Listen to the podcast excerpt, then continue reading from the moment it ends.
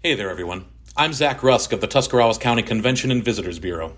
As I look at the weather in the weeks to come, it seems that once again, January promises to bring nothing more than cold, dreary days of snow and slush.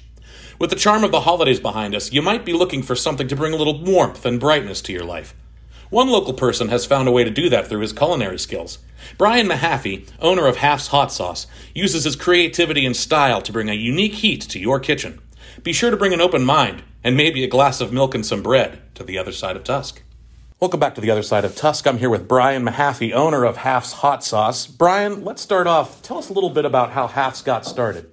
Uh, well, I picked uh, right before a pandemic to uh, develop a business here locally in T County. I had been following Hot Ones and I ran into a bunch of fruit sauces that tasted more like pain and peppers than it did the fruit in the sauce. So I figured I want to take a stab at this, see if I could make something that's a little fruitier, a little more what I enjoy with my meals. So I started testing with a blueberry sauce called Indigo Fire, and people fell in love with it. They told me, you need to start a business with this. So I spent about a year figuring out how to do everything commercially, legally through Department Ag, uh, getting a leased commercial kitchen, all those steps. It was like right during a pandemic I chose to do that. well, you're still around, so I'd take that as a kind of a success story. Yeah, uh, it's been really successful. Uh, we've had our ups and downs. I'm in the rebuild phase. We started initially with a co-packer in Columbus, Ohio, and we reached the point last year where I decided I no longer wanted a co-packer. Co-packer locked me into like 800 to 1,000 bottles at a time. Sometimes I don't want that many. I wanted to be more of a small batch maker. Make Sure. Something that's a little more special, uh, less, not mass produced, but less higher quantity production of it. I want to talk a little bit about that. You mentioned that you make small batch hot sauce on your website. What exactly is small batch and how is it different from your traditional hot sauce? Small batch, it doesn't necessarily mean different ingredients are being used. Uh, a lot of times people will like will focus on fresher ingredients, peppers that are locally grown, but the small batch portion of it is the quantity we're producing. Like I said with a co-packer, we were doing between 35 and 70 gallons at a time of a flavor. So like I said 800 to 1000 bottles. Small batch, I'm doing anywhere from 60 bottles to usually a maximum of like 200 bottles. So it's it's a way smaller production of it and it's more limited release. But it allows me to make more flavors, to be more creative with things and not be locked into just a couple flavors with a lot of bottles of that each time we produce it. Obviously, you don't have to give away any proprietary secrets, but can you talk a little bit about how hot sauce gets made? Um, there really aren't any proprietary secrets unless you look on the bottle and you see it says spices or spice blend. If you can work your way around the kitchen, uh, you can look at the ingredient list. You should be able to figure out how I made that in the bottle. But everything starts legally with having a recipe and going through a process authority. But basically, I figure out my recipe and I have to have it at a certain pH level to make sure that this product will be shelf stable. Uh, it's an acidified product, so um, you have to come in under 4.2 pH. It has to be an acid to keep any of the spores or bacteria from having an environment that it can survive in. So that acidic environment allows those to not thrive or be alive, and then you pasteurize it. You cook it 180 to 200 degrees, similar to like other products. You have the product you have here, but there was a ton of prep that goes into it from your dry spices to your like your vegetables your produce uh, your fruits uh, a lot of mise en place setting your stuff up for when you're actually adding it to it but the, the fruit based ones it's a lot of prep of limes lemons citrus Do you do anything different than what someone could look up on Google, like how to make hot sauce? Um, I don't ferment. Uh, that's one of the differences. A lot of things you'll look into. A lot of homemakers, they'll do fermenting with their peppers, which could take a couple weeks to as long as you actually want to ferment. But that adds a lot of flavor to it, a lot of complexity with the fermentation, and it also adds a lot of liability. Fermenting doesn't have to be pasteurized all the time, so some of those bottles on the shelf can continue to ferment. A lot of those have to be keep refrigerated too. That's something we don't want to deal with on a commercial level. Uh, when I have stuff and mom and pops all the way up to Meijer that we just started in in Cleveland, I, I don't want to have a worry or a liability of something to ferment and be a recall issue.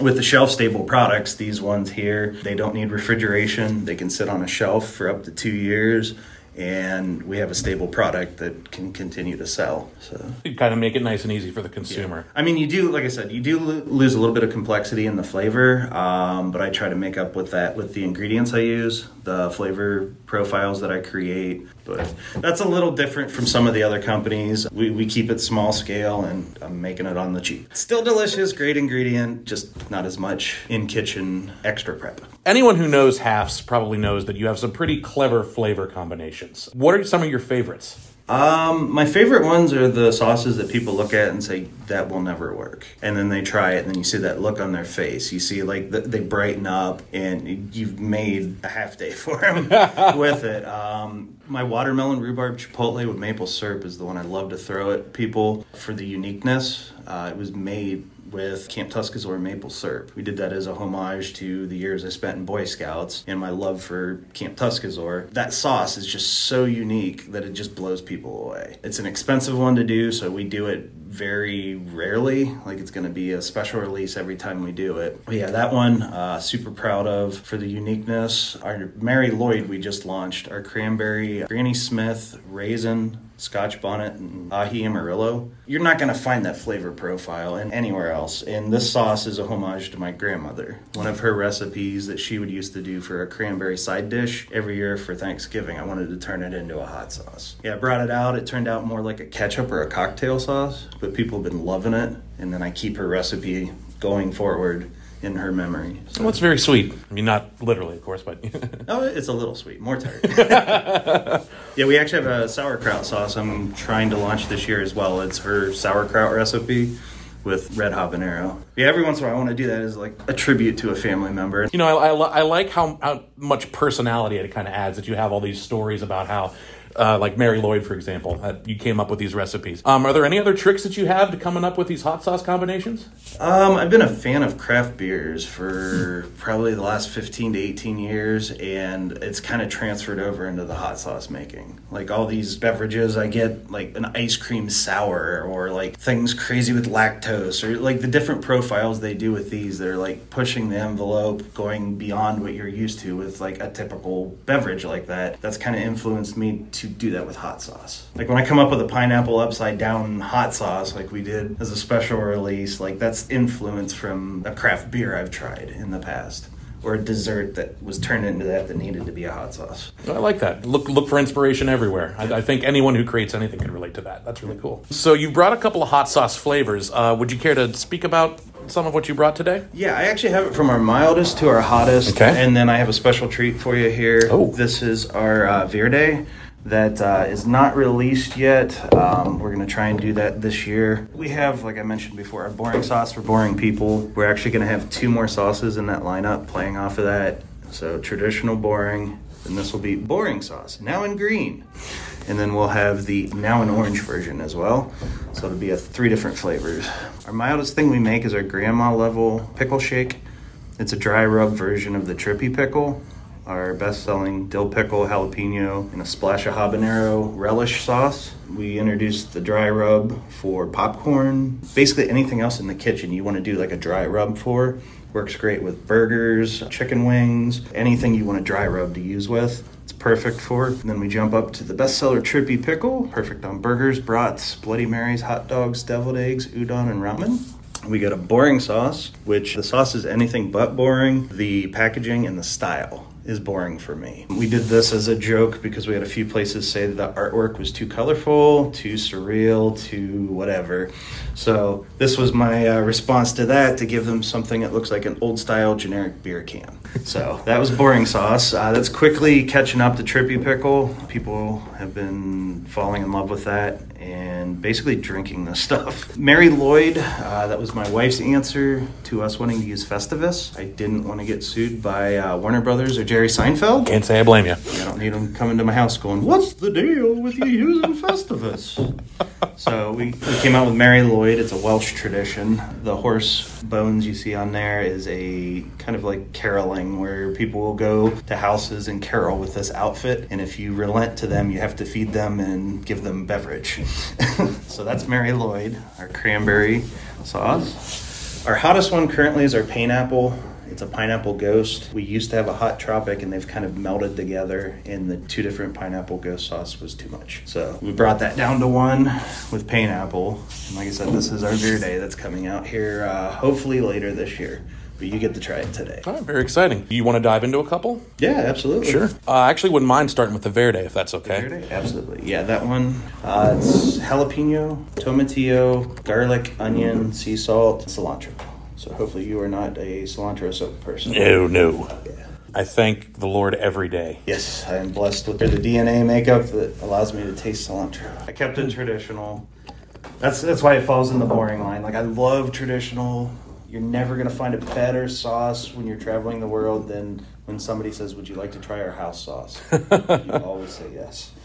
I like that. It's got a nice, nice, very forward, very bright kind of spice to it. Uh, there's a decent amount of lime in there too to give it that pop. Definitely keep an eye out for this one, folks. I'm a big fan. I'd like to try the Mari Lwyd if I could. I do love unusual flavors. Yeah, we've we've worked with a few local growers, makers. Uh, we collaborate a lot with people. I've got a purple daikon one that I plan to release eventually. We purple daikon made an amazing purple hot sauce that I eventually want to get out there. I don't know that I've ever had purple daikon. What kind of flavor is that? Uh, purple daikon is uh, a radish, and it's usually milder compared to like your red radishes or white. Seems to pack a pretty hefty punch with that heat in it too. So you get a little, little bit of a crowdy flavor with that sauce. The flavor profile is very unique. You know, I never thought this is the Mari Lwyd sauce I've just tried.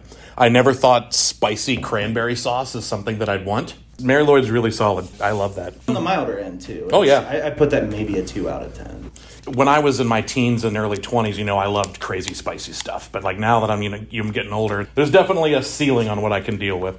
Yeah, I, I make this stuff day in day out, and I tap out at lower end of habanero. Once you hit your 40s, your stomach doesn't always hold up to this. So you mentioned that you've worked with Camp Tuscazoar with their maple syrup. Are there any other local businesses that you partner with? Yeah, uh, Michael's Confections. Uh, we currently do. Uh, he calls them half nuts. He uses the dill powder. And he does uh, pecans, and then he did cashews as a special treat for me. the one time I love my cashews. But yeah, usually the pecans is what he'll do with the powder and sell that at the farmers markets in his different events. Uh, he does that like limited release. I work with Passionate Midnight Bakery in North Canton, Ohio. We do baked goods, spicy, different uh, collaborations occasionally. Uh, we actually did a molten macaron with him too. It was a whoopie pie sized macaron, and it was uh, one chip challenge level heat. Uh, but it was delicious. Super unique. I think so far, super unique seems to be the, the theme of today, which awesome. And while we're on the subject of unique, something else I find striking about your brand is the artwork that you put on your your hot sauce and your website and your marketing and everything. Can you talk a little bit about how you came up with that and how you choose the artists you work with? I've been surrounded by really awesome artists here in Tuscarawas County growing up all my life, and I've been lucky to be friends with a lot of them. When we first started, we realized it cost a little bit more to commission artwork for what we were doing, but it was well worth what it put onto our products and to help the artists that created everything you see on our bottles. We've worked the first three years, we did exclusively Ohio artists commission for these. This year is the first year we've actually used somebody out of state. Uh, we have one girl from Massachusetts that uh, did our Mari Lwyd label. She was the first out of state person we had actually make it onto a bottle. Uh, I do have another musician and friend from Vinny Vegas. He designed one for us when we release uh, My Last Straw. He'll be the next out of state artist. But yeah, everything we've had, we've commissioned from local artists. We give them pretty much free reign to design whatever they want to with it within the constraints of being politically correct, family friendly. But yeah, we give them we give them a sample of the sauce and we just let them design from there. And what they come back with as long as it's acceptable to the public, that's what you see on the bottle. So hopefully this has piqued some folks' interest. If they were they're interested in buying um, some of your hot sauce, where can they do it? Uh, Daily Grind in downtown New Philly. Uh, they have a really good selection of our product. Bolts Farms. Uh, they have our full lineup there. If you go on our website, we have a store locator that actually uh, will give you all of the locations that carry us currently. We're, we're rebuilding and trying to take over Ohio again with it. Let's say you're off to a great start. And uh, what is the website's Uh, address? it's haffshotsauce.com. Easy enough. Bryan, is there anything that you'd like to add that I forgot to ask about? Support your local farmers markets, support your local growers, and uh, keep us making great stuff. Bryan, thank you so much for your time. I had a lot of fun. Thank you. I did too. Be sure to keep an eye out for Haff's Hot Sauce at your favorite local vendors and farmers markets. You can also check out their website at www.haffshotsauce.com. You can learn more about other attractions and businesses in the area at the Tuscarawas County Convention and Visitors Bureau's website, www.traveltusc.com, or by calling 1 800 527 3387. If there's someone you'd like to hear on the other side of Tusk, you can let me know at office at traveltusc.com. I'm Zach Rusk. Thank you for listening, and we'll see you next time on the other side of Tusk.